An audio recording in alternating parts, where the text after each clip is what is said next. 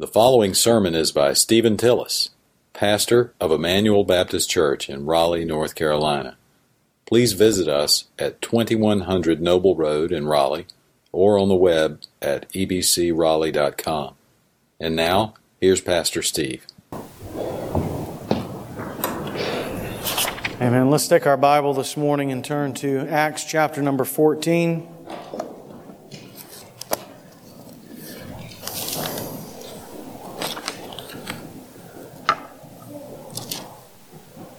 Acts chapter number 14. Thank you for that good music. It's good to have all of our families and children in here with us this morning as well too. Just a simple lesson from uh, God's Word today, but I think that it will help us this upcoming week. And so you can follow along as we want to just talk about open doors and closed hearts. And uh, that's really the kind of the context, the setting chapter 14 and chapter 15. In chapter 14, uh, we find that the apostle Paul and his buddies, uh, they go to Iconium and uh, some other cities, and as they go, uh, they spread the word of the Lord and the gospel. They see people get saved, but they also have uh, strong opposition in those places. And then, uh, as we move into chapter 15 today as well, you'll find that um, some people were a bit nervous at all of these Gentiles coming to faith in Christ. And uh, if you're not uh, kind of a church person or familiar with biblical language, and rather than the uh, gospel simply being for the Jewish people alone, as a lot of the Jews were, uh, they, they wanted to think that God was simply for them, the gospel was spreading to people who weren't Jews, and come to find out the gospel was for all people who would believe in all the world. And so um, some of the folks get a little nervous about that and they try and add to the gospel in chapter number 15. And so they go up and they have one big church business meeting in Jerusalem. And uh, they bring their complaints there, and James and Peter set them all straight, and uh, on the way they go. And so in chapter 14, really you'll see some open doors that the door of the Lord provides. Chapter 15, you'll see some closed hearts and what that looks like. So let's bow for a word of prayer over God's word and see what He has for us today.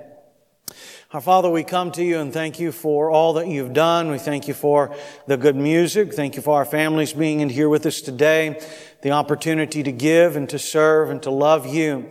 We pray now over these two chapters that we would be able to draw out some points that would be uh, helpful for us, not only as we learn the intricacies of Scripture, but that we apply these to our everyday lives. So Lord, I pray that as we walk out of here today, your word and the Spirit of God would collide in our hearts and help us to become more like Jesus Christ in our everyday lives. And we will love you and thank you for all that you have done. For it is in the name of Jesus we pray. Amen. Instead of just reading uh, both of these chapters in their entirety, I'm just going to share with you uh, a few points and I'll read you those scriptures as we go. So, when we talk about open doors in chapter number 14, uh, the first thing I would say about that is this that open doors don't always lead to easy ways. Let me say that for you again. Uh, when God opens a door, open doors don't always lead to easy ways. Look at verse 1 through verse number 3 and then verse 19 and 20. You can kind of pick up on this sentiment in the scripture. So verse number 1, in Iconium, they entered the synagogue of the Jews to, uh, together and they spoke in such a manner that a large number of people believed, both of the Jews and of the Greeks. But the Jews who disbelieved stirred up the minds of the Gentiles and embittered them against the brethren. And therefore, they spent a long time there speaking boldly with reliance upon the Lord who is testifying to the word of his grace, granting the signs and wonders to be done by their hands. And then look over, if you would, at verse number 19 and 20. You find that they find themselves in trouble again. They have shared the gospel and says in verse number 19, but the Jews came from Antioch and Iconium. You know, they followed Paul and his group from wherever they were, from Iconium. They followed them there. But the Jews came from Antioch and Iconium, and having won over the crowds, they stoned Paul and dragged him out into the city, supposing him to be dead. But look at verse number 20. But while the disciples stood around him, he got up and entered the city. And the next day they went on the way with, um, with Barnabas to Derbe. I simply would say and point out to you that when God opens a door in our life, whether that be for ministry, whether that be in our family or in our relationship or in our career or whatever it might be, when God opens a door, it is not always leading to an easy way. And I, I want you to remember that as a believer. I, have run into so many, so many believers over my time that, that they would see that maybe a door was opening and then they would walk through that door and find all all kinds of opposition, all kinds of pain, all kinds of suffering, all kinds of frustration, and they would assume in the moment that they made a wrong decision or that this was not what God wanted for their life, and somehow that this opposition and these problems are the judgment of God. And I, I want you to understand that when you walk through a door that God has opened, it is not always sugar coated.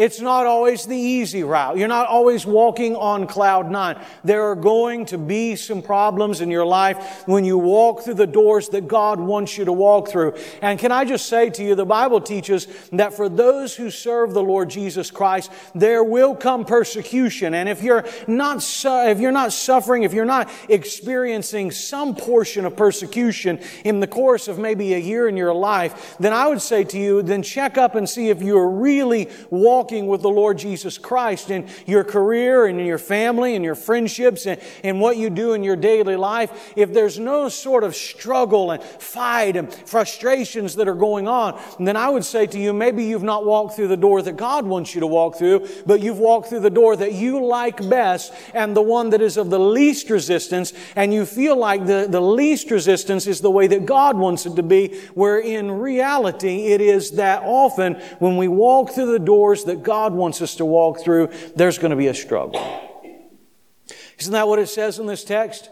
They went to Iconium. They were happy. They were excited. They wanted to preach the gospel. They were all jacked up. They had just come off chapter 13 of a prayer meeting and God was blessing. The earth was shaking. Things were going great. They walk right into Iconium. They preach the gospel. Many believe, but in verse number two, there are so many Jews that disbelieve that they cause dissension among all the Gentiles and they embitter them and anger them toward God's believers. Look what it says in verse number, um, verse number three. Therefore, they spent a long time there. Isn't that encouraging to you? That the apostle Paul goes to a city, they hate his guts, and what does he say? Well, I'm just going to camp out here a little while. You know what you would do? You'd do the same thing I'd do. You'd hightail it out of there in a hurry. The Apostle Paul says, Oh, this is going to be dangerous. This is going to be hard. This is going to require effort in my Christian life. This is going to require sacrifice. Not everybody's going to think of me well in this position. Not everybody's going to be behind me. This is going to be an open door that the Lord has opened, but it's going to be a hard way. Then I'm going to stay at it. I'm going to work at it. I'm going to be diligent. I'm going to be faithful. I'm going to stay doing what God wants me to do all the days of my life, whether it's good or whether it's bad, whether it's up, whether it's down, whether it's in a valley or on top of the mountaintop, whether people respect me and love me or whether they neglect me and marginalize me. I am not in this for myself or for others. I am in this to bring the glory to God and the good news of Jesus Christ. Amen. Look what it says. I like, I like Apostle Paul. He, he just kind of a, he kind of old stubborn guy in his own way. Look down at verse number 19. But the Jews came from Antioch and Iconium. The old sorry buzzards chased him from one city to another. And having won over the crowds, they stoned Paul now, would you stop for a moment and just think about that? I know we have children in here today, and so I don't want to push this any further than needs to be. But would you just, just stop glazing over your Bible as you read it and understand that they took Paul, they dragged him outside of the city, and they took up bricks uh, or stones and threw at him and stoned him. And what's it say about his friends? They all just stood there and looked. They had their iPhones out taking video. Right? Stop taking video and help. Amen? right? I remember uh, years and years ago, I was uh, working for the um, rescue mission, the Union Gospel Mission in Chattanooga, and I've been working there a number of years. Loved it, and we were uh, Connie and I were getting ready to get married. And we were a few weeks away from that, and I was trying to decide whether I was going to keep working at the rescue mission or not. And I walked outside one night to break up a fight, and went whizzing right past my face. Uh, uh, somebody had picked up a brick, thrown it right past me, and broke the jaw of the guy standing beside me. And I, in that moment, I said, "Yep, I'm going to turn in my resignation. We, Jesus has another ministry for me. Amen. Well, listen, I'm not saying that you need to put yourself in a position uh, to be stoned all the time, but I, I, do want you to see the weight of this. What's it say in verse number 20? After being stoned, what did the apostle Paul do? Now he left the next day, but don't you like the fact that he picked himself up and he staggered back into the same city where they had stoned him? God help us. We have a generation of believers. The first time you get your feelings hurt, you're about to hightail it somewhere else. I can't believe what they said. Did you see what they did to me? They took my parking space. You get frustrated at all kinds of little things. I just want to say to you on the authority of God when God opens up a door, it's not always the easy way, but it's the way He wants. Amen? So I, I think maybe you should just determine in your heart and in your life today to be the kind of believer that's going to have a little gall, have a, have a, have a little stick to itiveness. And I don't think you're going to get stoned for being a believer, at least not yet in our country. But whatever persecution, whatever people say, whatever little backbiting that goes on, whatever little snickers that happen at the water cooler, or people don't necessarily want to invite you to lunch because you're that kind of Christian that invites them to church and shares the gospel. Or if you share your testimony with somebody and they, they don't want to hear it and they, they kind of scoff at that and put that off, why don't you just think about the apostle Paul who went into Iconium and when God opened a door, he ministered the word of the living God and no matter what happened, even when he was stoned, he got up and he went right back at it and just be the kind of believer that when God opens the door that you'll go through it even if it's not the easy way. Amen? Let me make a, a second point here from this text. I would simply say that open doors are meant to be walked through. Look back at verse number 20 through verse number 22. But while the disciples stood around him, he got up and entered the city. And the next day he went away with Barnabas uh, to Derbe. And after they had preached the gospel to that city and had made many disciples, they returned to Lystra and to Iconium and to Antioch, strengthening the souls of the disciples, encouraging them to continue in the faith, and saying, through many tribulations, we must enter the kingdom of God. Open doors are meant to be walked through. And there's some of you, and you feel like when God opens a door for me and it's the right time in my life, then I'll do what He wants me to do. Now, you don't understand. I see that door that's open, but I have this to take care of, and I have my family, have my career, and I, I, have my retirement, and I have the things that I want to do, and I have my, my hobbies, and I have all these other outside things that are bombarding my life. I see the open door. I see that God might want me to do something, but that might cost me. That, that might interfere. That might get in the way. I might have to sacrifice something in my life. And so I'm going to put off that open door until I feel like that it's the right time to walk walk through that. I, I want to say, don't live that kind of Christian life. When God opens a door for you, walk through it, whether it's sharing the gospel, whether it's living in ministry, whether it happens to be in your career life, whatever it is that God opens that door for you and says, this is the way that I want you to go, then just have the strength, have the courage, believe that God is going to provide for you and walk through the open door that God kicks open for you. Amen? Too many times in our life, there have been blessings that have left, uh, left uh, uncovered. There have been things that God has wanted to do with our lives that we don't know about because we have seen an open door and we have hesitated to walk through that open door because we believe that we're living in our own power rather than the power of the Spirit of the living God. But if God be with us, who shall be against us? Greater is He that is in us than He that is in the world. I just want to say as a word of encouragement, if God God opens a door in your life, walk through it in the power of the Spirit of God. Don't leave those things undone. I'll give you a little illustration. I think I probably told you this before. You know, listen, every illustration breaks down at some point. So what I'm telling you here is not an open door in, in life. But I remember when I was eight years old, my brother was 12. We went to the Florida State Fair and uh, my dad was there with me and they had this thing where um, these motorcycles, like a, looked like a half pipe or whatever, but it, or a big swimming pool or something, it was round. These motorcycles would start at the bottom and they would ride and they would be going horizontal up around the, anybody ever seen that? Right? Okay, a few of you. And they are buzzing. And listen, I was standing six feet away. It was so loud. I was eight years old. And the motorcycles are loud. And it was kind of scary. And there are probably a thousand or more people there. And I was scared to death. Well, at the end of these guys' time, part of the way they made their money is they would ride right up at the rim of this circle. And everybody would hold out a dollar. And the guy on the motorcycle would ride around and he would take the dollar out of your hand. And I remember thinking to myself, that is the coolest thing in the world. I want to do that. I want to experience it. And I, but I was so scared and I didn't want to do it. And my dad said, son, don't, don't ever miss an experience. You, you've got to do this. And I didn't want to do it. I didn't want to do it. And finally, my dad put his hand on my shoulder and he walked up there to me with me together. I could feel the roar in my chest of the motorcycle. I could, I could smell the fumes and thousands of people. I was scared to death. And I remember I had that dollar bill in my dad's hand on my shoulder, and I finally put the dollar out there, and the guy took it away. And you know what? I'm 39 years old and remember that like it was yesterday. I just want to say something to you. When God opens a door for you, don't miss that experience. And when God opens a door for you, He'll put His hand on your shoulder. And He'll walk right up to the edge with you. You want to know, just, just diverse for a second. Sometimes I wish that I could.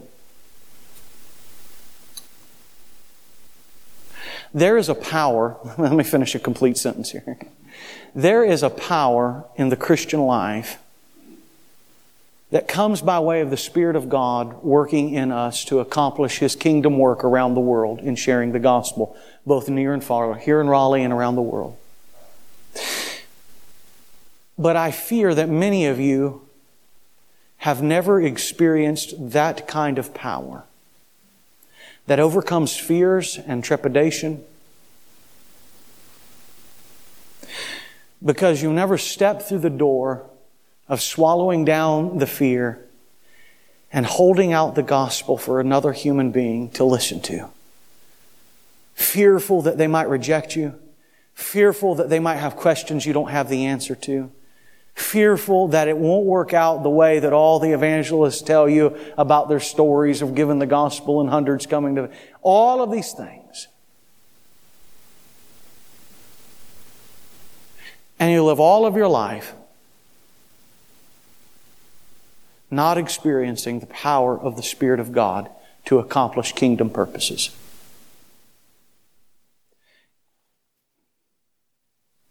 When you get home today and you walk in your house, hopefully you're like most people, you shut all the lights off in your house when you came to church. I hope you did. When you walk into a dark room, let me ask you this. When you, when you walk into a dark room and uh, you get ready to flip the, the light on, did you, did you know that there is actually electricity in that room while the lights are off? The power is always there. It's not gone anywhere but you don't experience it until you reach over and turn it on. And I want you to know that God and the Lord Jesus Christ and the sweet Spirit of God have gone nowhere. They're alive and well with us right now and in your life. They're there. But you have to reach over and walk through that open door and turn the light on and say, I'm willing to sacrifice and believe that you'll be there with me. Let me make one more point from chapter 14. Open doors are for gospel purposes. Look at verse 22 through verse 24 in your Bible. Well, look at what they did. They went back through, uh, well, verse 21. After they had preached the gospel to that city and had made many disciples, they returned to Lystra and to Iconium and to Antioch.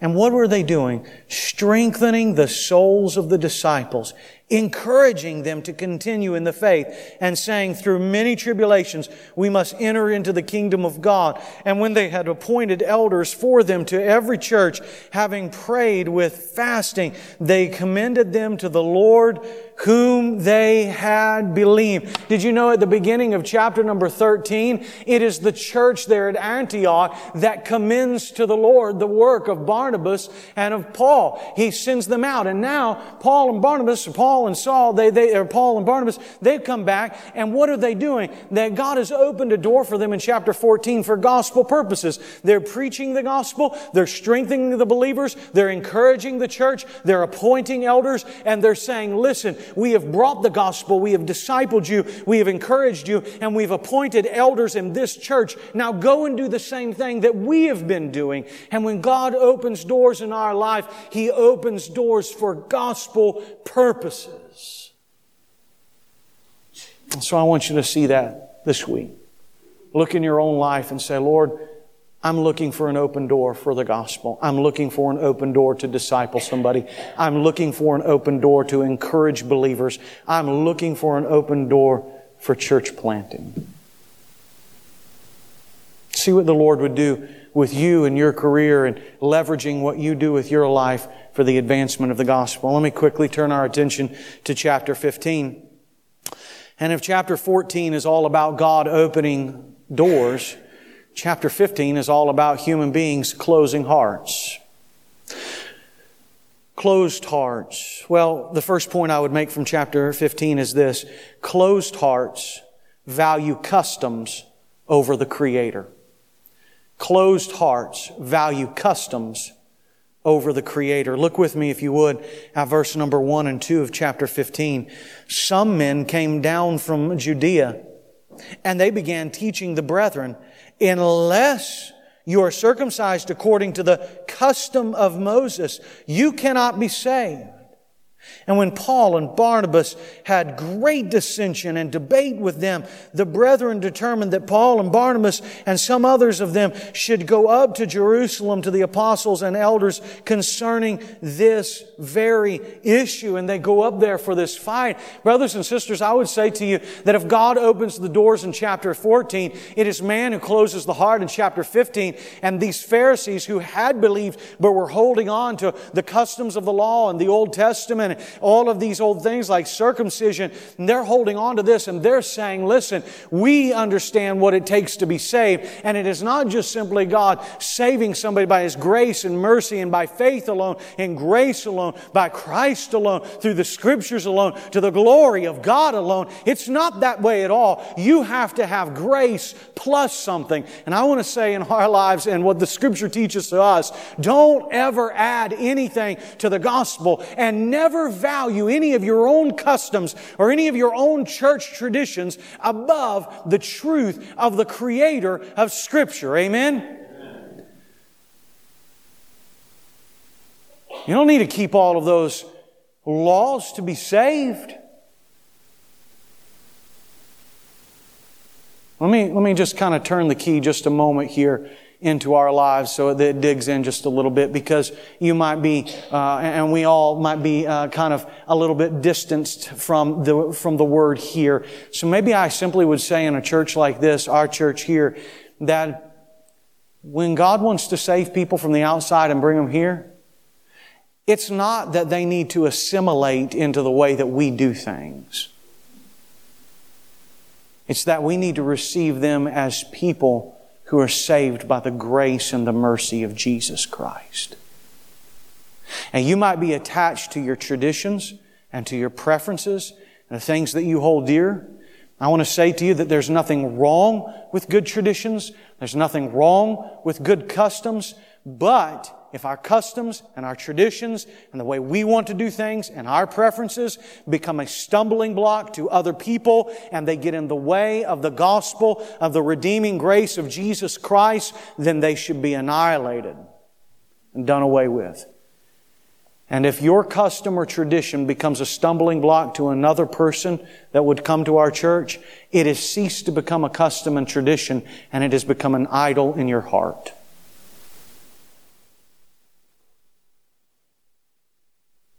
And I just want to pause for a moment. And I want to say this is the way that people get saved.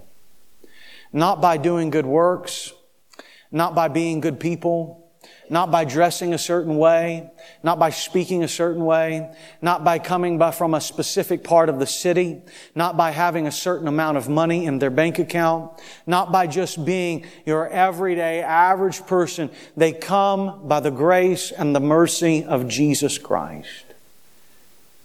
And as a church, we should want every man and woman and boy and girl from all walks of life to bow their knee to Jesus.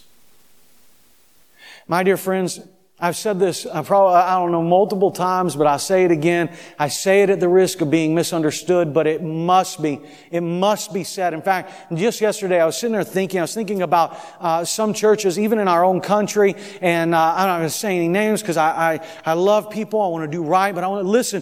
Be careful when you listen to preachers. Be careful when you listen to those that are sharing the word. It is not about how big they are. It is not about how much money they have. Some of the difference in some churches is this, that they fail to preach the gospel, that the gospel is not for good people. The gospel is for bad people. And you can't ever be saved until you look on the inside of your heart and you say, I am a bad person. I have lied.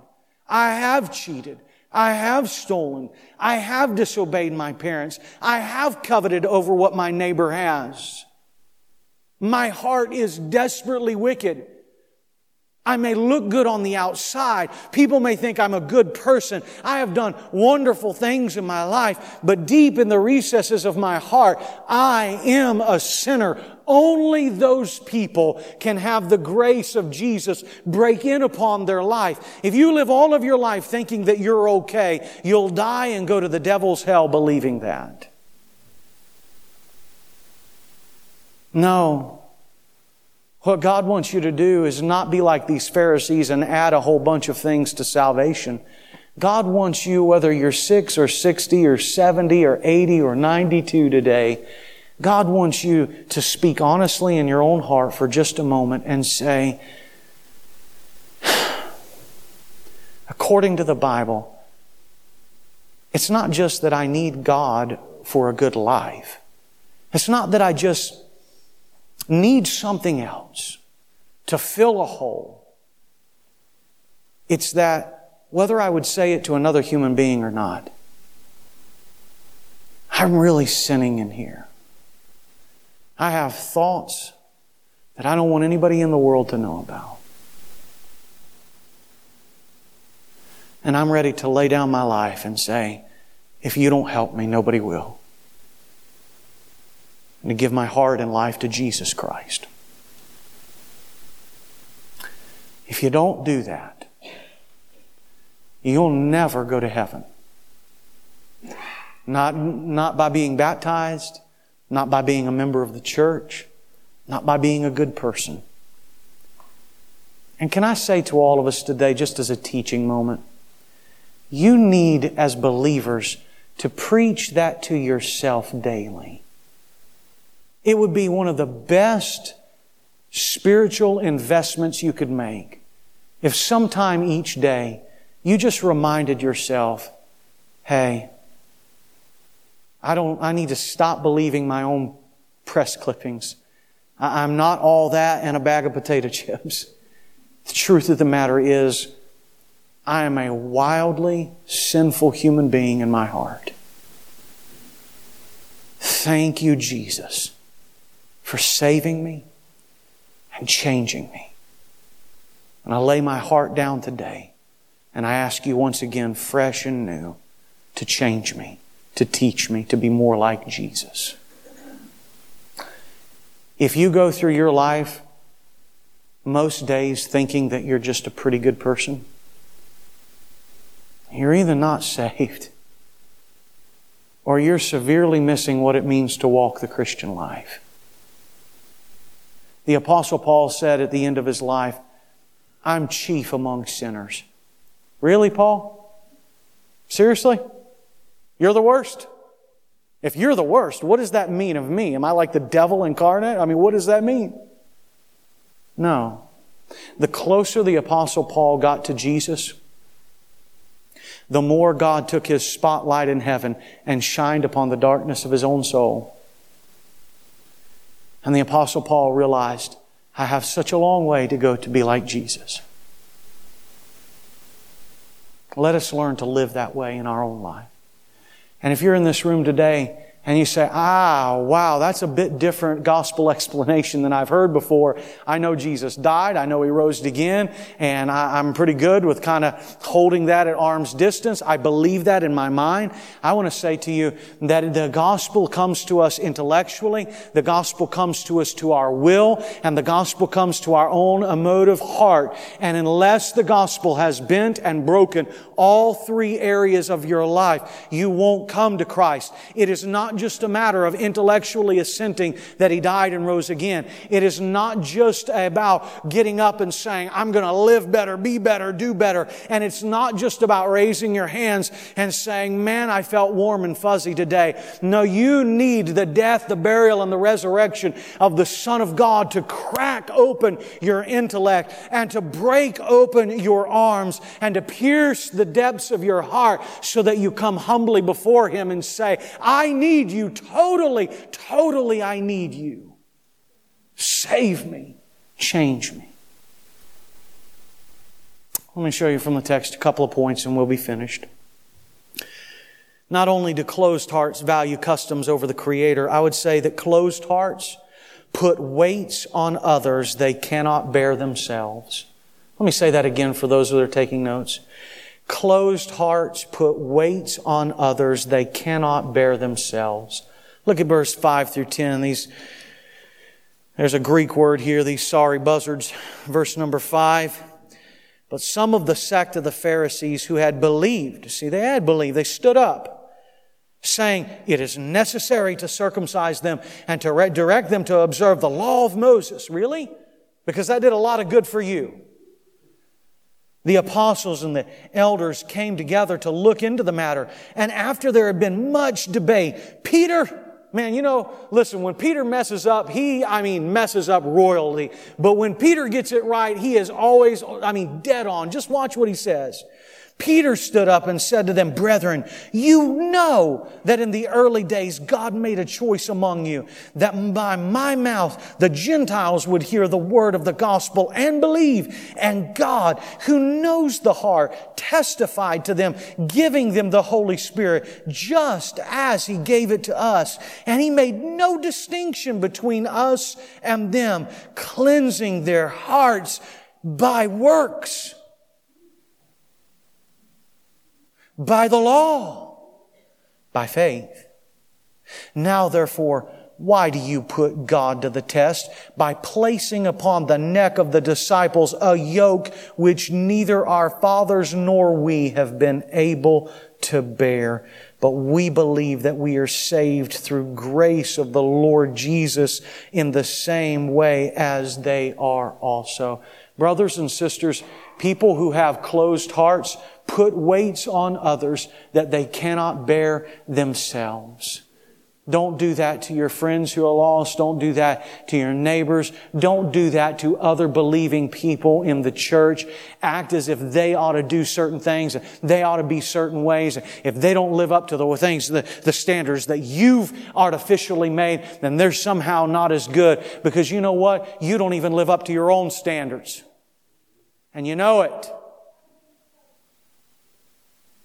You know what really bothers me? Sometimes, I'll just give, let me give you a little hint into uh, counseling life. When I come across another person in church life who has a soapbox of beating a particular sin to death in other people, I smile. I give them my Baptist pastoral smile.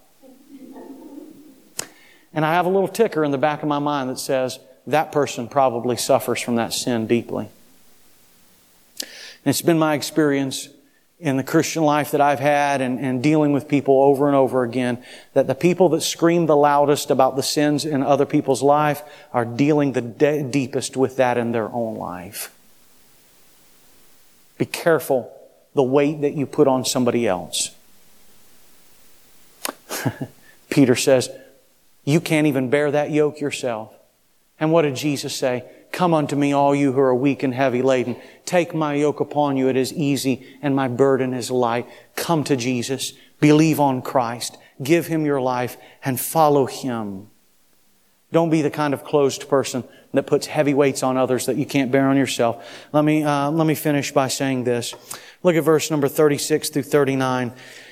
What a tender and heartbreaking and maybe helpful portion of Scripture. Closed hearts cause division by not forgiving.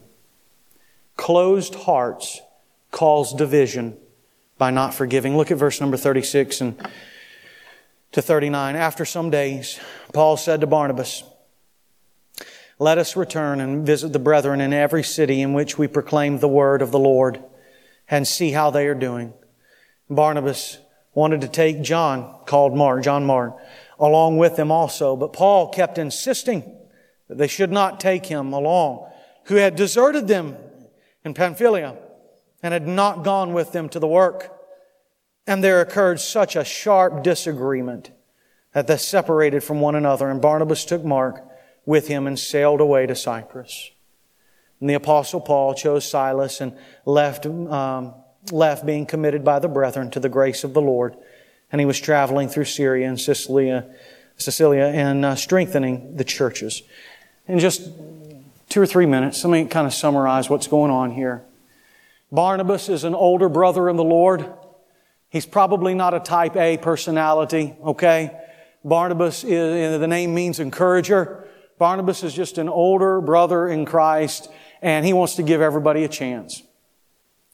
Paul is at this time a little bit younger brother in the Lord. He's an A-type personality. He wants to get the job done.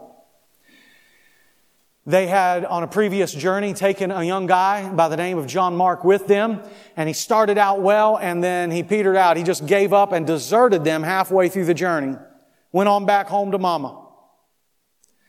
Barnabas and Paul are getting ready to go on their next missionary journey, and Barnabas says, I think we ought to take John Mark with us. And hint, hint, just so you know, John Mark was his younger cousin. Right? It's all about the family. Barnabas says to Paul, I really think we ought to take John Mark, you know, not because he's my cousin or anything, just we ought to take him. The apostle Paul says, nope, he deserted us then. We've got a mission to do. I'm not taking him. You know, this past week, as I've many times when I plowed through this text, I've looked at commentary after commentary after commentary, uh, for several hundred years worth, and it's amazing to see the way that people try and get over this thing. I read one where they said, you see there, God used a church split to do church planting. Wow, that is terrible Bible study. Don't ever tell anybody that. That's not what happened. Is God able to work? Yeah. It really, sometimes we just have to agree to disagree. Listen, that's not why the word here is sharp division. It's not a good thing. God wasn't happy with what happened there. So, here's my, here's my take on it. Here's what I think the Bible would teach. I think Paul made a mistake. I think he got caught up in the work and what he was doing, and God was blessing, and grace was abounding. And Paul said, That dude is collateral damage. Kick him off the train. Let's keep going.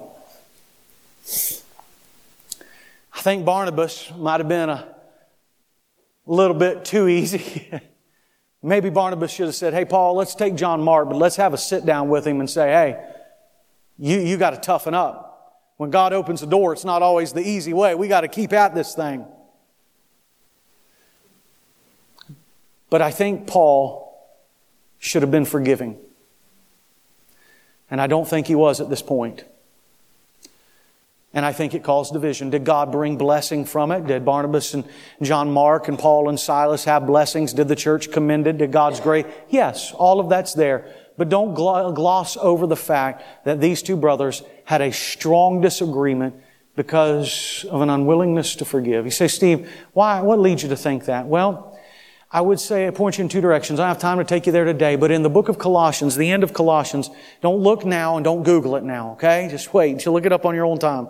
In the end of Colossians, the Apostle Paul says that uh, John Mark is doing a good work in the Lord. And in 2 Timothy, the end of 2 Timothy, the apostle Paul is probably in a Mamertine prison. His life is soon to come to an end. And he says these things. He says, look, he says, Demas hath uh, forsaken me, having loved this present world. It doesn't mean that Demas forsook him because he liked Cadillacs and wine. It means Demas has forsaken me because he doesn't want to die. So he ran for his life. And he says, only Luke is with me. And finally he sins and he says, he says, look, I'm about to die and this is what I want you to do. I want you to bring me a coat. I want you to bring me my books. And I want you to bring me John Mark. Because he's profitable for the ministry.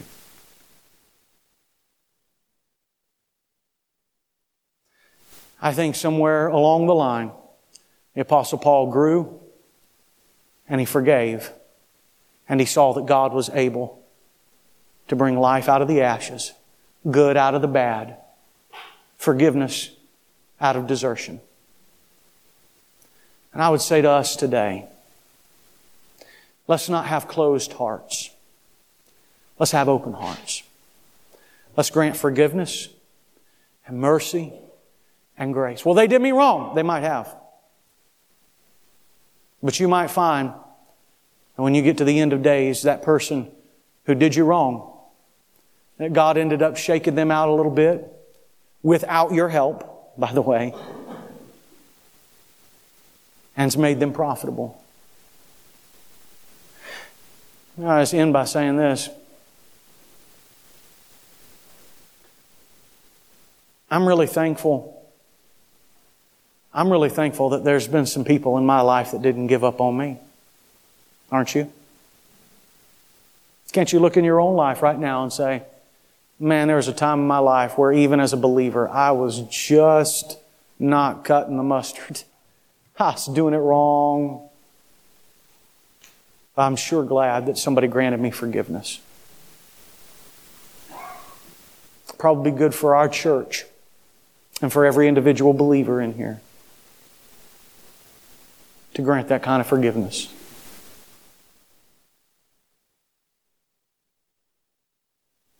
Told our staff here before. Just so you know, from your staff to you, we're trying to model for you what to do. We don't always get it right, but we're trying. You ask uh, Jamie, and then we, we've talked many times when somebody in the church life hurts you. You got to grant them forgiveness. And you know what I tell them?